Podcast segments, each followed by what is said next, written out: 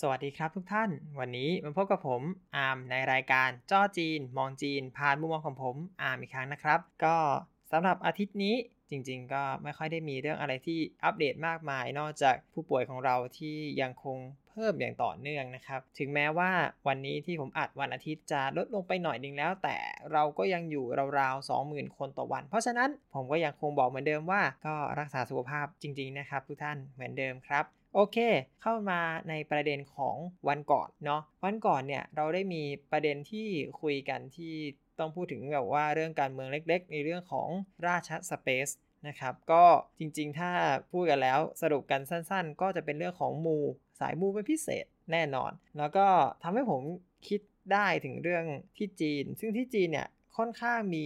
ชื่ออยู่แล้วในเรื่องของสายมูต่างๆ ใช่ไหมเนื่องจากว่าบ้านเราเองเนี่ยก็คงจะคุ้นเคยกันในเรื่องของเฟิงชุยหรือว่าฮวงจุ้ยนั่นเองอะทีนี้ผมมาเล่าเรื่องหลักๆก่อนดีกว่าว่าเรื่องที่เกี่ยวกับสายมูที่แน่ๆเลยคืออะไร นั่นก็คือเรื่องศาสนาแน่นอนครับ คือที่จีนเนี่ยถ้าเราพูดถึงจีน หลายๆคนก็อาจจะนึกถึงที่แบบว่าเห็นได้ชัดเลย ถ้าจีนถ้าไม่ใช่พุทธมหายานก็เป็นเต๋าใช่ไหมครับ อย่างที่เราเห็นกันใน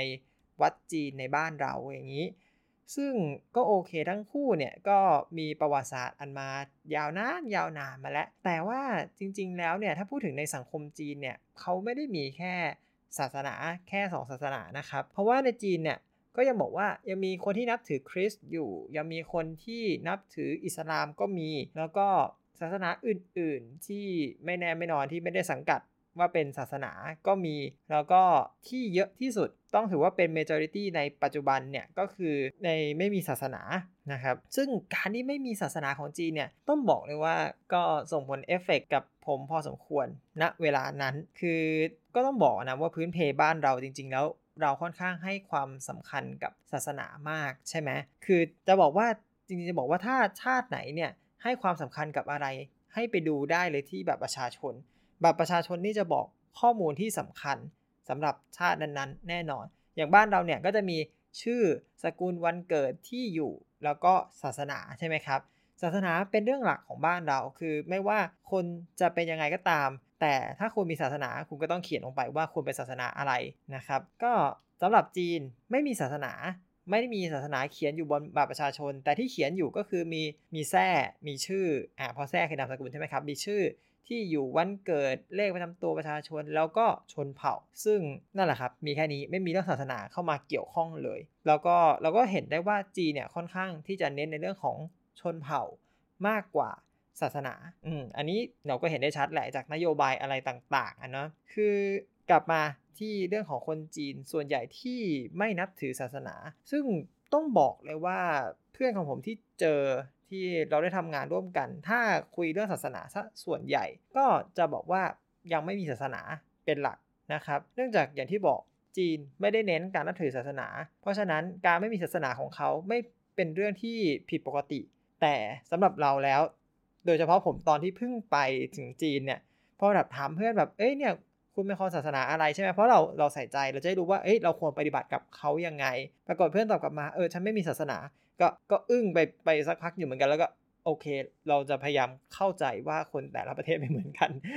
จำได้ตอนมาครั้งแรกนี่คืออึ้งมากจะแบบช็อกไปเลยว่าแบบเอ๊ะแล้วฉันจะทำตัวยังไงดี แล้วคำถามที่จะต้องเป็นท็อปฮิตของคนในบ้านเราใช่ไหมครับสำหรับคนไม่มีศาสนาเวลาบอกเอาถ้าไม่มีศาสนาแล้วคุณจะยึดเหนี่ยวอะไรนี่เป็นสิ่งที่ทุกคนมักจะถาม แล้วก็อาจจะเป็นแบบว่าป๊อปแรกออกมาเป็นคำถามแรกที่อยู่ในหัวของทุกคน ถ้าไม่มีศาสนา แล้วจะนับถืออะไร คนจีนก็บอกว่าอ้าวไม่มีศาสนา เราก็ยังนับถือแบบคติคำสอนอะไรที่ทำให้เราเป็นคนดีได้เหมือนกันนั่นแหละ ก็ไม่เห็นจำเป็นจะต้องแบบว่ายึดติดกับศาสนาใดศาสนาหนึ่งเลย ซึ่งประโยคนี้ก็ทำให้ผมรู้สึกแบบเอ้ยเออเนาะใช่เราไม่จำเป็นต้องยึดติดกับอะไรเลยนี่นาเพราะว่าถ้าเรากลับไปนึกถึงวิชาเออสปชตอนเด็ก อันนี้ไม่รู้รุ่นใหม่เรียกยังไงแต่ไม่รู้รุ่นผมเรียกสปชอาจจะบอกอายุนิดนึง ก็ถ้านึกถึงสปชตอนเด็กก็จะบอกว่าศาสนาทุกศาสนาต่างสอนให้ทุกคนเป็นคนดีใช่ไหมครับ เพราะฉะนั้นมันก็ทำให้เราฉุกคิดขึ้นมาได้ว่า เออ จริง ๆ แล้วอะศาสนามันก็คือคำสอนซะส่วนใหญ่แล้วจริง ๆ เราควรอัดแอปการคำสั่งสอนที่ดี ๆ นั้นเข้ามาน้อมนำสู่ตัวเราเองหรือเปล่า ประโยคนี้คุ้นๆเนาะอะก็ว่ากันไปนะครับ ซึ่งอันนี้ผมว่าข้อที่ 1 คือเจอ พื่อนที่ไม่มีศาสนา อันนี้ก็เป็นเรื่องช็อกเรื่องหนึ่งละ เรื่องต่อไปต้องบอกเขาจะช็อกอีกเหมือนกันก็คือ ผมคิดว่าผมเคยเล่าไปในพอดแคสต์ตอนก่อนๆคือพยายามนึก แต่ว่าก็ยังนึกไม่ออกนั่งดูรายชื่อพอดแคสต์เก่าๆก็ยังไม่เจอเลยว่าเอ๊ะเราไปเล่าไว้ในไหน แต่ก็จะบอกว่าในเรื่องศาสนาเนี่ยแหละครับ ก็บอกว่าผมเคยมีเพื่อนอยู่คนหนึ่งที่บอกว่าตัวเองเนี่ยเป็นคนไม่มีศาสนาเออแล้วก็โอเคอะก็เข้าใจ คนรุ่นใหม่ไม่มีศาสนาเป็นเรื่องปกติเนาะเราก็ไม่ได้ซีเรียสอะไรมาก แต่เขาบอกว่าสิ่งที่ทำให้เรารู้สึกแปลกใจมากๆเนี่ยคือเขาบอกว่าบ้านเขาพ่อนับถือคริสต์ย่านับถือพุทธตัวเองไม่มีศาสนา คือสิ่งนี้จะเกิดขึ้นในบ้านเราในประเทศเราเนี่ยได้ยากมาก คือคนต่างศาสนามารวมกันอยู่ในบ้านหลังเดียวกัน ซึ่งไม่ทะเลาะกันก่อนเนี่ย ก็บางทีเราก็นึกไม่ออกเนาะว่าเขาอยู่กันอยู่กันอย่าง ต่างศาสนาได้อย่างไรใช่ไหมครับ ต้องบอกว่าเขาเคยถ่ายรูปให้ดูรูปรถของเขาที่เขานั่งอะ่ะก็แบบดูแล้วตลกมากเลยก็คือ มีไม้กางเขนห้อยอยู่กับกระจกมองหลังใช่ไหมแล้วคอนโซลหน้าก็มีพระพุทธรูปแปะไว้ ก็คือรถคันนี้ถูกปกป้องโดยสองชั้นก็คือมีพระเยซูคอยคุ้มครอง และนอกจากนี้ยังมี พระพุทธคอยคุ้มอีกเช่นกัน ไม่รู้เหมือนกันว่าตอนเกิดเหตุใครมาช่วยก่อน แต่ก็ประมาณนี้ คือ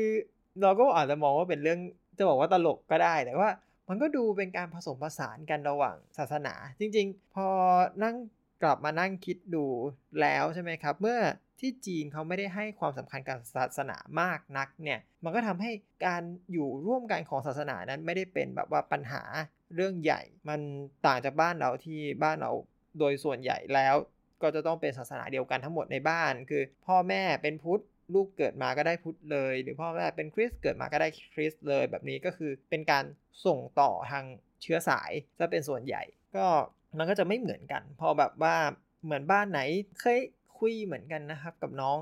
คนหนึ่งที่แบบที่รู้จักคือน้องคนไทยนี่แหละ ก็คือที่บ้านเป็นพุทธแต่น้องตัวน้องอะอยาก convert ตัวเองไปเป็นคริสต์ ลำบากมากสู้กับที่บ้านคือต้องแอบเอาแบบว่าแอบเอาคัมภีร์มานั่งอ่านหรืออะไรอย่างเงี้ย คือต้องไม่ให้ที่บ้านเจอกว่าตัวเองจะไป convert เป็นคริสต์พอ convert เสร็จกว่าจะแบบเคลียร์กันได้ก็ใช้เวลานานมาก มันก็เห็นเหมือนกันว่าแบบบ้านเราที่เน้นศาสนา มันก็ทำให้ดู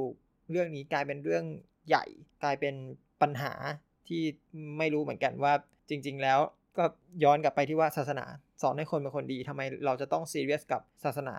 ของทุกคนขนาดนั้นอะไรอย่างเงี้ยครับ นี่ก็ต้องบอกว่าผมเองเนี่ยคือหลังจากกลับมาจากจีนเนี่ยผมบอกว่าตัวเองเนี่ยไม่มีศาสนาเหมือนกันนะฮะเอาจริง แต่จริงๆถ้าผมพูดอธิบายตัวเองเนี่ยจริงๆ ผมจะบอกว่าตัวเองเป็น multi-religion คือถ้าคุยจะบอกว่าตัวเองเป็น multi-religion คือเป็นหลายศาสนา เพราะว่าตัวบ้านอยู่ในพุทธ ใช่ไหมครับ แล้วก็ผมไปเรียนในโรงเรียนโรงเรียนคาทอลิก แล้วก็ร้องคอรัสของกับ conductor ที่เป็นคริสเตียน เพราะฉะนั้นจะซึมซับวัฒนธรรมของหลายๆด้านเข้ามา แต่พอดีว่าถ้าเกิดเราพูดว่าเราเป็น multi-religion กับคนอื่น ก็คนอื่นก็อาจจะงงว่าแบบ มันมีอะไรมันจะต้องอย่างนี้แล้วคำสอนไม่ตีกันหรอหรืออะไรคำถามมาอีกมากมายประดังประเดเข้ามา สุดท้ายผมก็เลยตัดสินว่า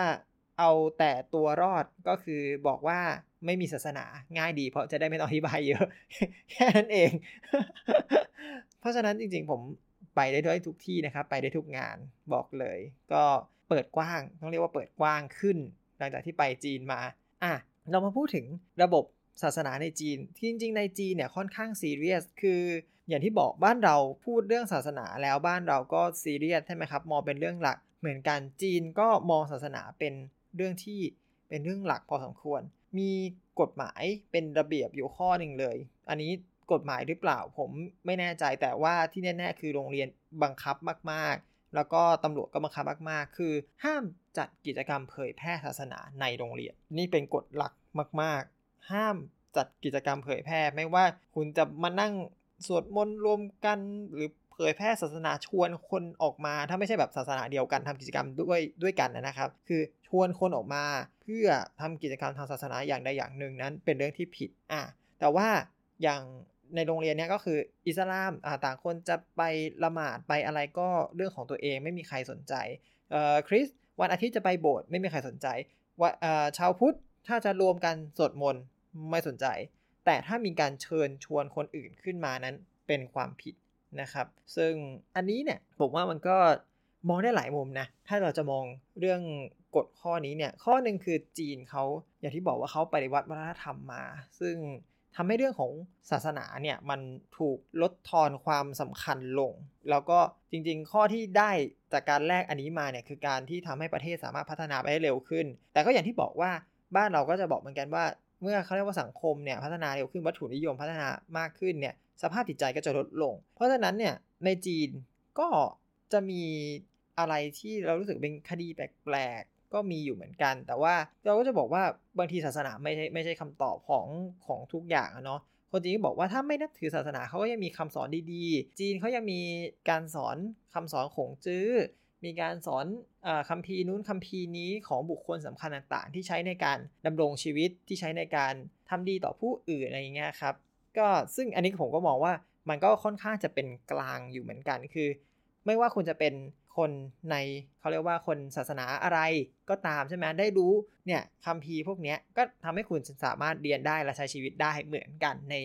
รูปแบบเดียวกันผมว่าจริง ๆ อันนี้เหมือนเป็นแนวทางออกของสังคมจีนเลยเนาะเออเพราะว่าเด็กทุกคนเขาก็จะได้เรียนไอ้ขงจื้อได้เรียนนักปราชญ์หลักๆอะครับขงจื้อเมืองจื้ออื่นๆ แล้วอื่น ๆ อะไรอย่างนี้ ก็จริงๆเนาะถ้ามาคิดในในถึงบ้านเราบ้านเราอย่างผมเนี่ยเรียนโรงเรียนคริสใช่ไหมครับ คนคริสถึงชั่วโมงพุธเราเรามีชั่วโมงพุธเป็นหลักนะครับ ชั่วโมงพุธเราก็เรียนพุธแต่คนเป็นคริสก็จะก็จะต้องด้เหตุตัวเองไปที่โบสถ์เพื่อที่จะเรียนคริส ส่วนอิสลามก็ต้องทำใจที่จะต้องนั่งเรียนกับพุทธไปด้วย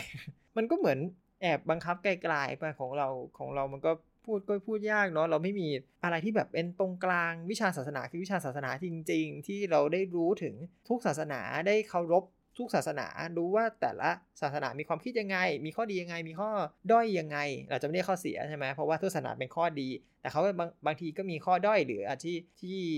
เขาไม่สามารถครอบคลุมหรือใช้ได้ในปัจจุบันมาถกเถียงกันอะไรอย่างเงี้ยก็จริง ๆ ก็อยากให้ประเทศเราก็พัฒนาขึ้นในเรื่องการเปิดกว้างกันรับศาสนาเนาะแต่ตอนนี้จริงๆ ผมเชื่อว่าค่อนข้างเปิดกว้างแล้วนะ ก็คืออันนี้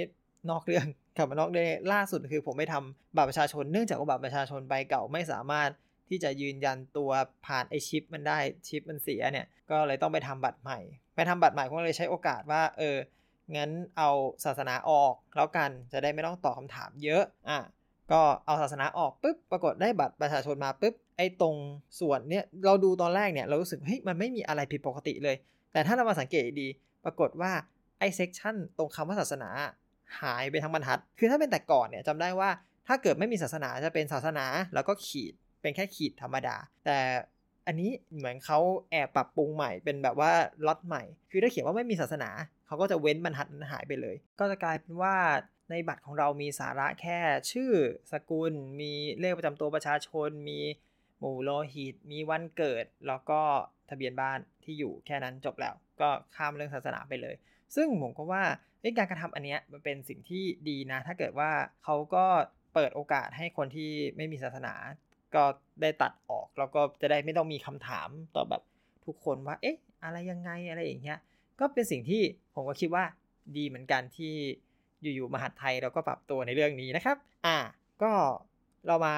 กลับมาต่อกลับมาต่อกลับมาต่อ ก็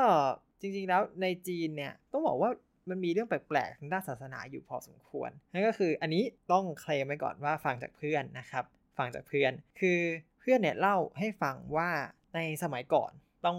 ย้อนกลับไปที่สมัยก่อนด้วยในสมัยก่อนเนี่ยถ้าใครจะเป็นเป็นสมาชิกพรรคคอมมิวนิสต์อ่าซึ่งก็เป็นพรรคหลักของจีนใช่ไหมครับ ก็เรียกว่าง่ายว่าเหมือนเหมือนข้าราชการปลายๆอะใครอยากเข้าพรรคคอมมิวนิสต์เนี่ยจะต้องเขียนใบสมัคร เวลาเขียนใบสมัครเนี่ยในช่องของ เขามีลัทธิศาสนาอ่าจีนเขาจะเขียนไว้อย่างนี้ไปจงเชื่อสิ้นอย่างก็คือ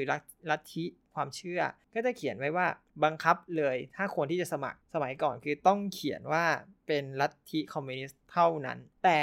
อันนี้จากการที่ผมเริ่มคุยกับอาจารย์คนใหม่ ๆ ที่ทำงานแล้วนะครับ เขาบอกว่ารุ่นใหม่จริงๆเขาไม่ได้ห้าม และจะเขียนเป็นพุทธจะเขียนเป็นอะไรเขาก็ได้ทั้งนั้นแหละ แต่เหมือนสมัยก่อนเขาน่าจะ strict ว่าแบบคุณห้ามเชื่ออะไร นอกจากคอมมิวนิสต์เท่านั้น เหมือนกับว่าคำสอนของคอมมิวนิสต์เป็นที่สุด นั่นคือสมัยก่อนนั่นคือสมัยก่อนที่ยังไม่เปิดกว้าง ตอนนี้โอเคแล้วเขาบอกว่าตอนนี้เหรอโอ้ยไม่ได้ อะไรขนาดนั้นก็ยังเห็นแบบโอ้ย คนพรรคคอมมิวนิสต์เองเนี่ยก็ไปไหว้ตามวัดเต๋าบ้างวัดพุทธบ้างอะไรอย่างเงี้ยก็มีเยอะแยะไปหมดแหละมันก็ไม่ได้แบบซีเรียสขนาดนั้น ว่าจำเป็นจะต้องจากพรรคคอมมิวนิสต์อย่างเดียวต้องเชื่อแค่พรรคคอมมิวนิสต์อย่างเดียวเออก็โอเค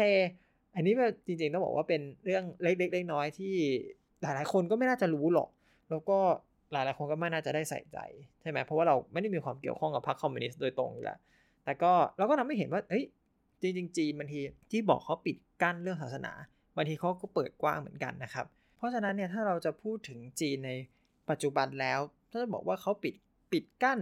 ลัทธิก็กึ่งกึ่งหนึ่งถ้าเปิดกว้างต่อลัทธิก็อีกกึ่งหนึ่งเหมือนกัน เพราะว่าจริงๆ ถ้าเรา